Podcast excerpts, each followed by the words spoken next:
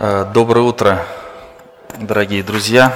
Очень непривычно иметь новый микрофон на себе, но надо привыкать.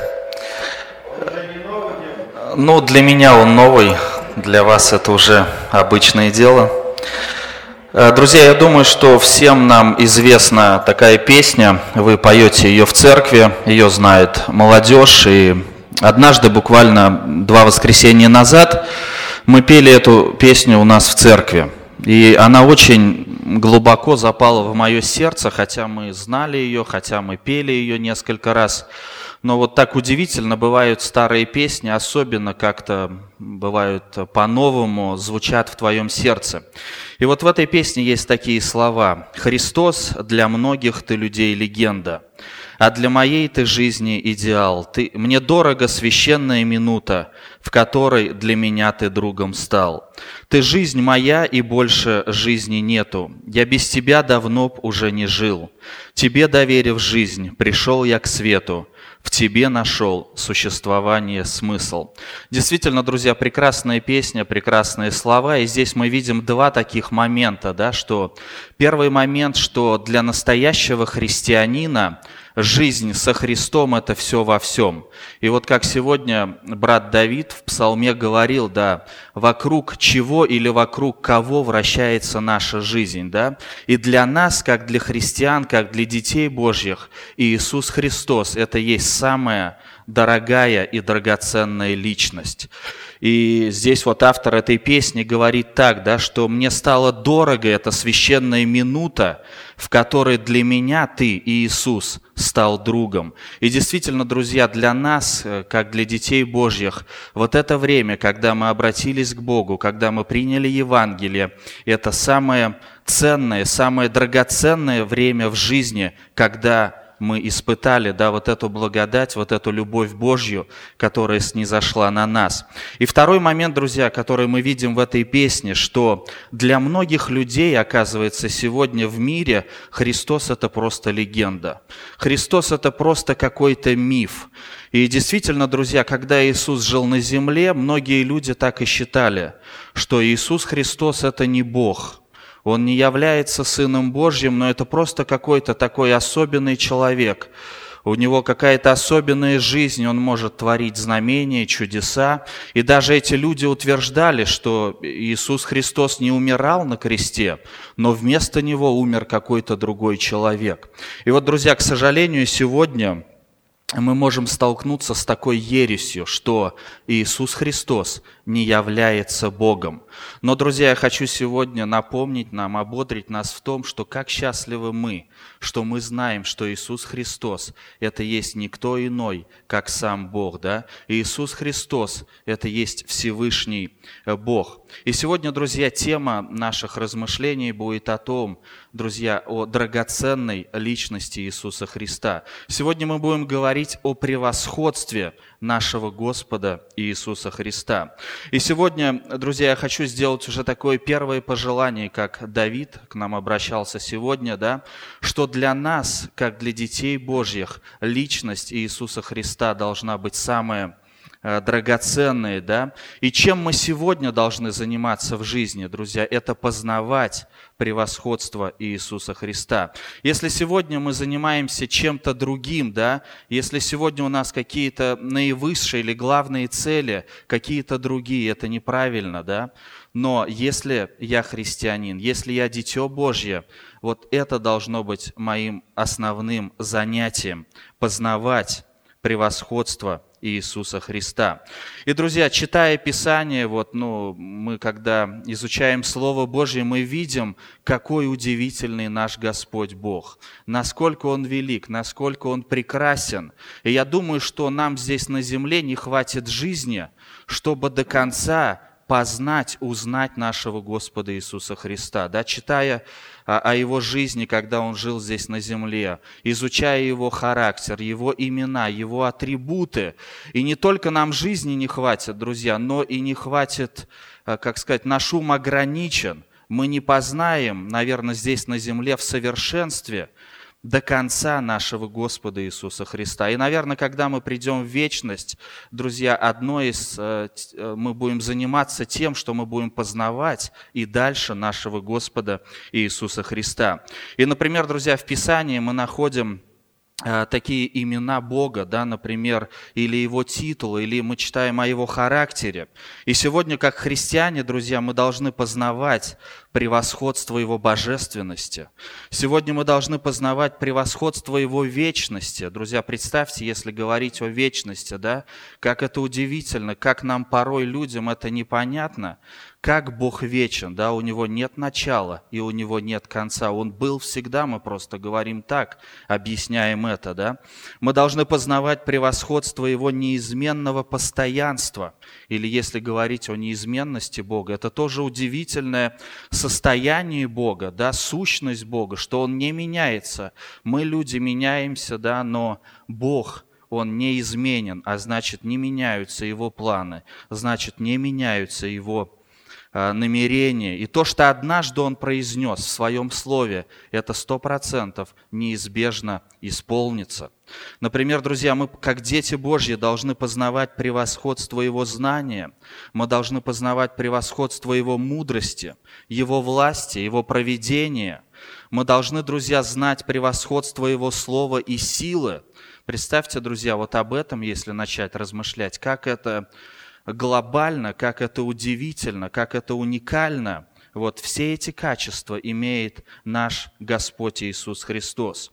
Мы должны познавать превосходство Его чистоты, превосходство Его справедливости, Его терпения, да, Он долготерпелив, Он покорный Бог, да.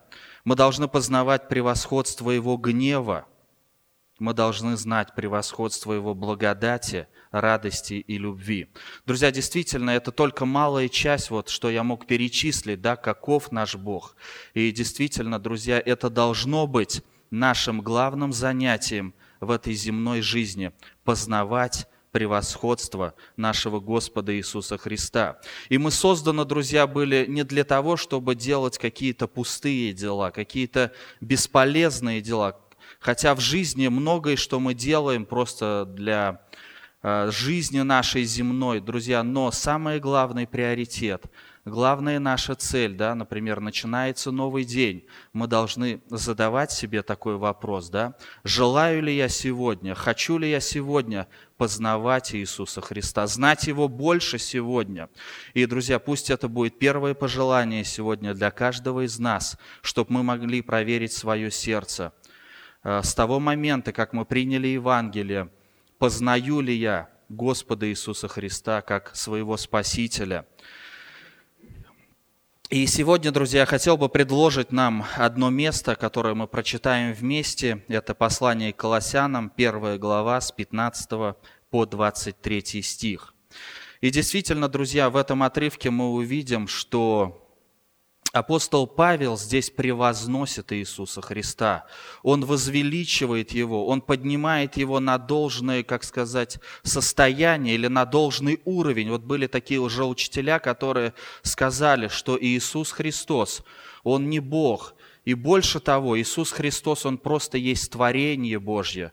Но здесь апостол Павел приводит массу аргументов, которые говорят о том, что Иисус Христос – это есть никто иной, как сам Бог. И мы, друзья, увидим в этом отрывке величие Бога, мы увидим Его превосходство, мы увидим то дело, которое Он совершил ради нашего спасения. И давайте мы вместе прочитаем этот отрывок. А с 15 стиха, 1 глава. «Который есть образ Бога невидимого, рожденный прежде всякой твари» Ибо им создано все, что на небесах и что на земле, видимое и невидимое, престолы ли, господство ли, начальство ли, власти ли, все им и для него создано. И Он есть прежде всего, и все им стоит. И Он есть глава тела церкви, Он начаток, первенец из мертвых, дабы иметь Ему во всем первенство.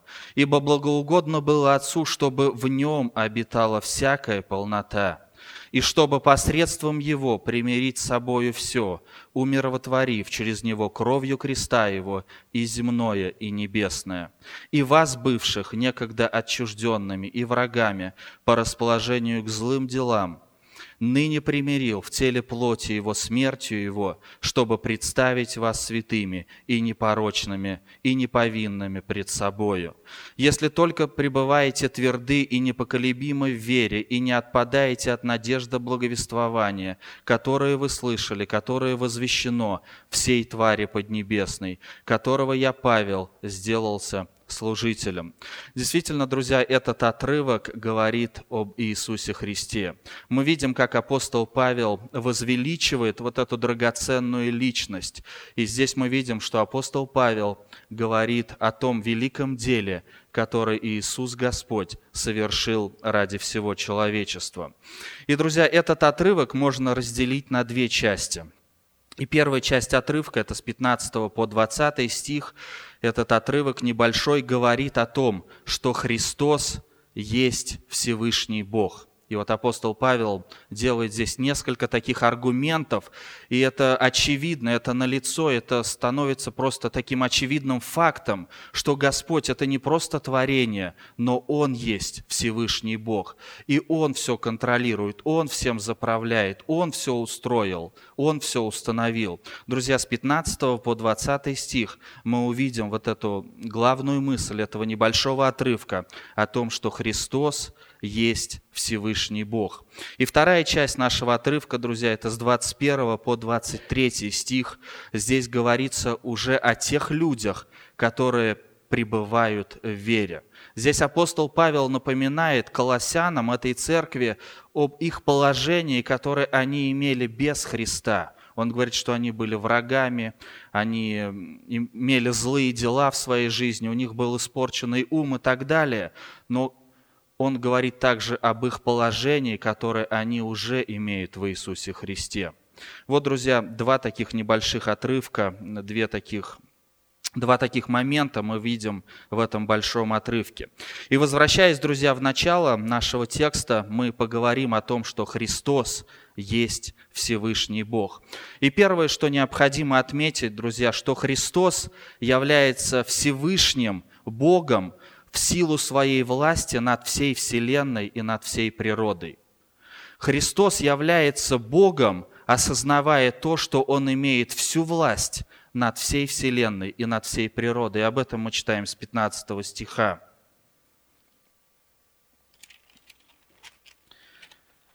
С 15 стиха, который есть образ Бога невидимого, рожденный прежде всякого творения, ибо им создано все, что на небесах и что на земле, видимое и невидимое, престола ли, господство ли, начальство ли, власти ли, все им и для Него создано, и Он есть прежде всего, и все им стоит. Первый момент, друзья, что Христос является Всевышним Богом, осознавая то, что Он являет, Он имеет всю верховную власть над всей Вселенной и над всей природой. И первая фраза, друзья, в 15 стихе, что звучит так, да, который есть образ Бога невидимого. То есть, друзья, Иисус Христос явил на земле людям Бога когда Иисус жил на земле, Он дал такую возможность людям увидеть Бога. И помните, его спросили, да, а, ученики или еще кто-то сказали, покажи нам Отца. И он говорит, кто видел меня, тот видел Отца Небесного, да. И мы знаем, друзья, что Бог есть Дух, да, но в лице Христа был явлен Бог людям – и здесь очень важно понимать, друзья, что образ Бога во Христе – это не его внешность, это не его облик, потому что Бог есть Дух, мы читаем, да? Образ Бога, воплощенный в Иисусе, является не столько в его физической форме, да? Нигде в Писании, нигде в Евангелии мы не находим, как выглядел Иисус Христос, да? какие были его черты лица, какой разрез глаз, какие были уши, нос или щеки. Мы такого не находим – но, друзья, напротив, мы видим, как Бог проявляет себя именно в действиях через Иисуса Христа. И, например, если мы хотим сегодня знать, что Бог будет делать в определенных обстоятельствах, мы должны посмотреть именно на действие Иисуса Христа, на Его характер, на то, как Он жил здесь, на этой земле. Если сегодня мы хотим знать, что Бог будет делать в определенных обстоятельствах, мы должны посмотреть именно на действие Иисуса Христа. И значит, друзья, так выглядит Бог. Значит, так действует сам Бог. И еще раз хочется подчеркнуть, друзья, что речь здесь не идет о его внешности, но здесь мы видим проявление Божьего характера. То есть в Иисусе Христе было проявление Божьего характера. И вот почему, друзья, Иисус Христос и называется образом Божьим. То есть Он явил людям Бога, Отца Небесного. И поэтому, друзья, где бы мы сегодня ни находились, да, чтобы, чем бы сегодня мы ни занимались, мы должны защищать вот это Писание, да, мы должны защищать Слово Божье от различных нападок, от различных желучений. Как мы сказали, что есть такая группа людей, которые говорят, что Христос вовсе не Бог – он есть просто творение, да, или просто какой-то необычный человек. Но здесь, друзья, 15 стих и далее мы видим, что Иисус Христос является непосредственно Богом, да, то есть Он есть Господь Бог. И следующая фраза, друзья, в 15 стихе мы читаем такие слова, который есть образ Бога невидимого, рожденный прежде всякого творения. И кажется, что первое, что приходит нам на ум, что действительно это так, рожденный прежде всякого творения, да. Но этот термин, друзья, э, или эта фраза ни в коем случае не означает, что Иисус Христос был когда-то создан Богом. Некоторые уже учителя полагают и предполагают, что Господь Иисус Христос является творением. Он был первым из тех, кого Бог сотворил – и некоторые из них даже говорили, что Иисус Христос – это величайшее творение из рук Творца. Вот Иисус, Бог много сотворил всего да, хорошего, но Христос Иисус – это самое наивысшее творение Бога. Но, друзья, мы знаем эту доктрину, мы знаем эту истину, да, она оставлена нам в Писании, что Иисус Христос – это есть Бог, да. И эта фраза, рожденный прежде всякой твари, говорит о высочайшем положении Иисуса Христа над всем творением, над э, всем миром. То есть здесь говорится о его положении или о его первенстве, или о его верховном главенстве, который Иисус Христос имеет над всей Вселенной и над всем творением. И мы знаем, друзья, что Иисус Христос существовал прежде любого творения, и Он занимает положение несравненно выше, чем просто творение. Он имеет высочайшее положение и имеет верховную власть. И вот эта фраза, рожденный прежде всякой твари, друзья, не имеет никакого отношения к его рождению. Оно означает, что Сын Божий он имеет главенство, он имеет верховную власть над всей Вселенной. И, друзья, далее 16 стих, он просто убедительно доказывает, что Господь Иисус не творение, а Он является, оказывается, Творцом. Он имеет вот эту созидательную силу, Он является Творцом всего. И мы так читаем, да, что «ибо им создано все, что на небесах и что на земле». То есть вся Вселенная, все земное и все небесное было создано Иисусом Христом. И далее мы читаем, что видимое и невидимое, то есть это физический мир и духовный мир был создан Иисусом Христом. Это значит, друзья, что Иисус Христос – был источником созидательной силы. Не то, что Он является творением, но Он это все сотворил, да, то, что нас окружает, вот, где мы живем, все это сотворил Иисус Христос. То есть Он был архитектором, Он это задумал, Он это продумал, и Он это осуществил. Иисус Христос, друзья, это божественная личность, которая осуществляла акт творения. И далее в 16 стихе в конце мы видим, друзья, цель творения. Для чего это все было создано? Все было создано для Него написано, да? Все, было, э, все в создании, все в истории, друзья, указывает на Иисуса Христа, да, все было создано для Его славы, все было создано им, в Нем, через Него и для Него. И поскольку Иисус, друзья, сотворил все, всю Вселенную и нас в том числе для Своей славы, то Он должен быть, друзья, смыслом нашей жизни. Если сегодня, друзья, смысл нашей жизни – это что-то другое, то мы должны понимать, что мы никогда не обретем истинного смысла да, или истинного счастья. И как мы слышали в первом псалме, да, что настоящий христианин, да, он дорожит вот этой драгоценной личностью Иисусом Христом, да, и Бог для него все во всем. И сегодня, друзья, в продолжении пусть будет для нас это пожелание, чтобы мы как творение, мы как дети Божьи могли отвечать на эту любовь Божью, да, и что мы созданы для Божьей славы, и мы должны об этом помнить, мы должны это осознавать. Уже когда был Бог, друзья, был и Иисус Христос, да, то есть э, Бог вечен, у Него нет начала и нет конца. Он не был частью творения, мы сказали, да, но Он сам творил. И сегодня, друзья, важно отметить то, да, что Христу ничего не нужно для существования. Сегодня мы, как люди, ничего не можем добавить чтобы Христу стало еще лучше. То есть Он достаточный, Он совершенный Бог, да, и наоборот, Он все создал, Он все контролирует, Он сегодня все поддерживает во Вселенной и в этом мире, да. И далее мы видим, друзья, что власть Иисуса Христа простиралась не только на природу, не только на Вселенную, но Иисус Христос имеет власть и над духовной сферой. И об этом мы читаем в 18 стихе. И Он есть глава тела церкви, Он начаток, первенец из мертвых, чтобы иметь Ему во всем первенство.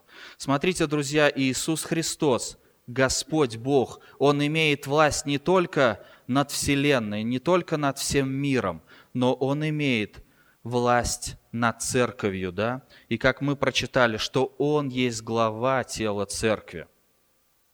Церковь, друзья, это не просто организм, да, мы должны об этом помнить. Это не просто организация. Вот как сегодня в мире есть много различных компаний, есть много различных организаций, и многие созидают, многие строят организацию, да. Но церковь, друзья, это живой организм. И кто-то сказал такие слова, что церковь – это живое дыхание Христа на земле – Церковь состоит из людей, которые были искуплены от греха через Иисуса Христа, через Его голговскую смерть. И сегодня, друзья, мы, дети Его, составляем церковь, да, составляем тело Его. И так как мы тело Его, друзья, живой организм, то мы должны следовать за Христом, мы должны следовать за главою, потому что Он есть начальник, да, Он есть глава церкви. И Он имеет вот эту, знаете, верховную власть, Он имеет вот это главенство над церковью, а мы составляем тело. И далее мы видим, друзья, что э, Он начаток, первенец из мертвых – дабы иметь ему во всем э, первенство. То есть Иисус Христос является источником и духовной жизни. И как мы здесь прочитали, что Иисус Христос воскрес первый из мертвых, чтобы больше никогда не умирать. Вот, друзья, уникальность в смерти и воскресении Иисуса Христа заключается в том, что Христос умер и воскрес – и сегодня мы знаем, что Он живой, реальный Бог, да? Он воскрес, чтобы никогда не умирать. Вот до воскресения Христа были люди, которые умерли и воскресли. Да? Например, это Лазарь был, или та девица, которую Петр воскресил. Но прошло время, они состарились, и в свое время они умерли. Но уникальность воскресения Иисуса Христа заключается в том, что Он воскрес – чтобы больше никогда не умереть. Да и Он воскрес в прославленном теле. Еще же, друзья, в чем заключается эта уникальность воскресения Иисуса Христа? Что однажды все верующие в Него также воскреснут. И мы читаем об этом событии в 1 Фессалоникийцам, Там очень подробно описываются последние события о восхищении церкви, о том, как воскреснут э, те, кто уверовали при жизни. Да, и это будет действительно, друзья, так, что все верующие в искупительную жертву Иисуса Христа однажды воскреснут, да, и будут вечно с Господом. И мы видим, друзья, что вот по 18 стих, что Господь Иисус обладает двойным первенством. Первое первенство над всей вселенной, над всем творением, и второе его первенство, он имеет власть над церковью. Он ее основал, он ее создал, да, и он умер за церковь, он умер за каждого человека. И по вере в Него, друзья, мы имеем оправдание, мы имеем мир с Богом. И сегодня, друзья, мы твердо можем сказать, что Иисус Христос – это никто иной, как сам Бог. Следующий, друзья, аргумент, который апостол Павел приводит в пользу того, что Христос является Богом. Мы читаем следующие такие слова. «Ибо благоугодно было Отцу, чтобы в Нем обитала всякая полнота». И истинное значение этой фразы, друзья, заключается в том, что вся полнота божества, она всегда пребывала и во Христе. Вот все, что имеет Бог, Небесный Отец, какие качества, характер, имена, да, сущность, свойства Его, да, все это имеет Иисус Христос. И это говорит о том, что Он есть Бог. Иисус Христос, друзья, примирил с собою все – и воля Божья была в том, чтобы Христос примирил нас с собою. И мы должны отметить, что Бог, Он есть в трех лицах. Да? Бог Отец, Бог Сын и Бог Дух Святой. Но у каждого из них есть своя роль. И вот задача Иисуса Христа, Бога, да, была в том, чтобы примирить нас с Богом восстановить те нарушенные отношения между человеком и Богом, между грешным человеком и святым Богом. И Иисус Христос выполнил эту миссию. Да? Мы читаем об этом в Евангелии, мы в это уверовали, мы в это поверили, и мы этим живем, что Иисус Христос умер за грехи человеков. И сегодня, друзья, все люди – кто верует в искупительную жертву Христа, они имеют прощение своих грехов, они имеют спасение. И далее, друзья, мы переходим ко второй части нашего отрывка. Это стихи с 21 по 23. Мы читаем такие слова. «И вас, бывших некогда отчужденными и врагами по расположению к злым делам, ныне примирил в теле плоти его смертью его, чтобы представить вас святыми и непорочными, и неповинными пред собой. Если только пребываете тверды и непоколебимы в вере, и не отпадаете от надежды благовествования, которое вы услышали, которое возвещено всему творению поднебесному, которого я, Павел, сделался свидетелем. И этот отрывок, друзья, как мы уже сказали, напоминает нам о том положении, которое мы имели без Христа когда-то, да. Вот в основном здесь все уверовали в Иисуса Христа, приняли Евангелие. Но было такое время, когда мы жили без Бога, когда мы были врагами Ему, когда мы звали, э, делали просто злые дела по своей сущности, да, вот, но такова наша природа, мы не могли ничего сделать хорошего. И здесь апостол Павел напоминает колоссянам об их втором положении, которое они уже имеют в Иисусе Христе, что Он очистил, Он оправдал, Он сделал их детьми Божьими, да. И мы видим, друзья, что эти люди, вот э, эта церковь, некогда они нуждались в примирении, они нуждались в прощении грехов. И Господь Иисус, как мы читаем в 22 стихе ныне примирил в теле плоти его смертью его. То есть Иисус Христос, Господь, обратил свое внимание однажды на каждого из нас, да, на этот мир. И Он примирил нас с собой. И как мы прочитали, друзья, что это примирение с Богом, оно состоялось не жизнью, да, оно состоялось смертью Христа на Голговском кресте. И мы видим, друзья, как сегодня – милосерден Господь, да, Он освобождает и сегодня грешников от их оков прежней греховной жизни и дает прощение, дает святость, дает непорочность, дает неповинность. И сегодня, друзья, также важно знать нам, как детям Божьим, да, то, что примирение с Богом не может передаваться по наследству. То есть, например, мы примирение, да, которое мы получили в Иисусе Христе, не можем передать нашим детям. Или это примирение мы не можем принять от наших родителей. Каждый должен самостоятельно для себя принять данное решение. Да? Христос все сделал со своей стороны, чтобы возобновить эти отношения с Богом. И каждый христианин или каждый человек, друзья, должен самостоятельно принять это решение для себя. Христос умер за весь мир, но выбор за каждым. Да? И здесь Павел, друзья, мы видим, противопоставляет жизнь да? до обращения и после э, принятия Евангелия. И он говорит, что раньше мы были врагами Богу. И никто не рождается сегодня христианином, да, но каждый человек, каждый маленький ребенок, он уже рождается врагом Богу, да. И как мы уже говорили не раз, что только через смерть Христа, через веру в искупительную жертву Христа человек имеет прощение грехов, человек имеет вот этот доступ к Богу, к святому Богу. И Павел, друзья, говорит, что Божья цель в примирении, чтобы представить нас святыми, чтобы представить нас непорочными, неповинными э, пред собою. И сегодня, друзья, Бог проводит в нас вот эту работу, Он очищает нас от греха. И мы должны помнить о том, что наши грехи, прошлое, настоящее и будущее, они уже прощены нам Господом, да? Он уже заплатил за них на кресте.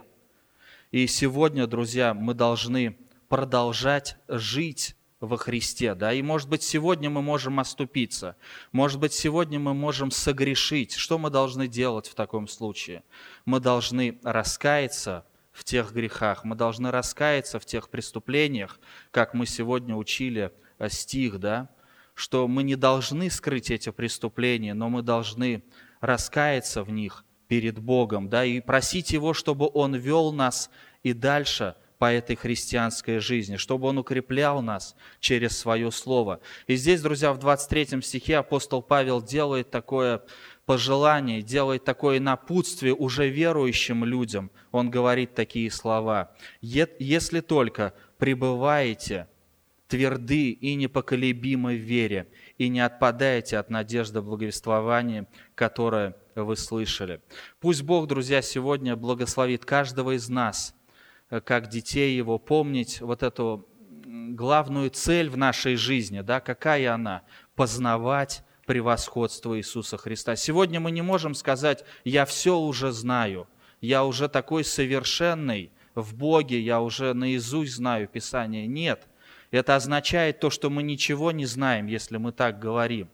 Но, друзья, это должно быть нашим главным желанием и главным событием в жизни – познавать нашего Господа Иисуса Христа, преображаться в Его образ, возрастать в Нем, удаляться от всякого греха и зла.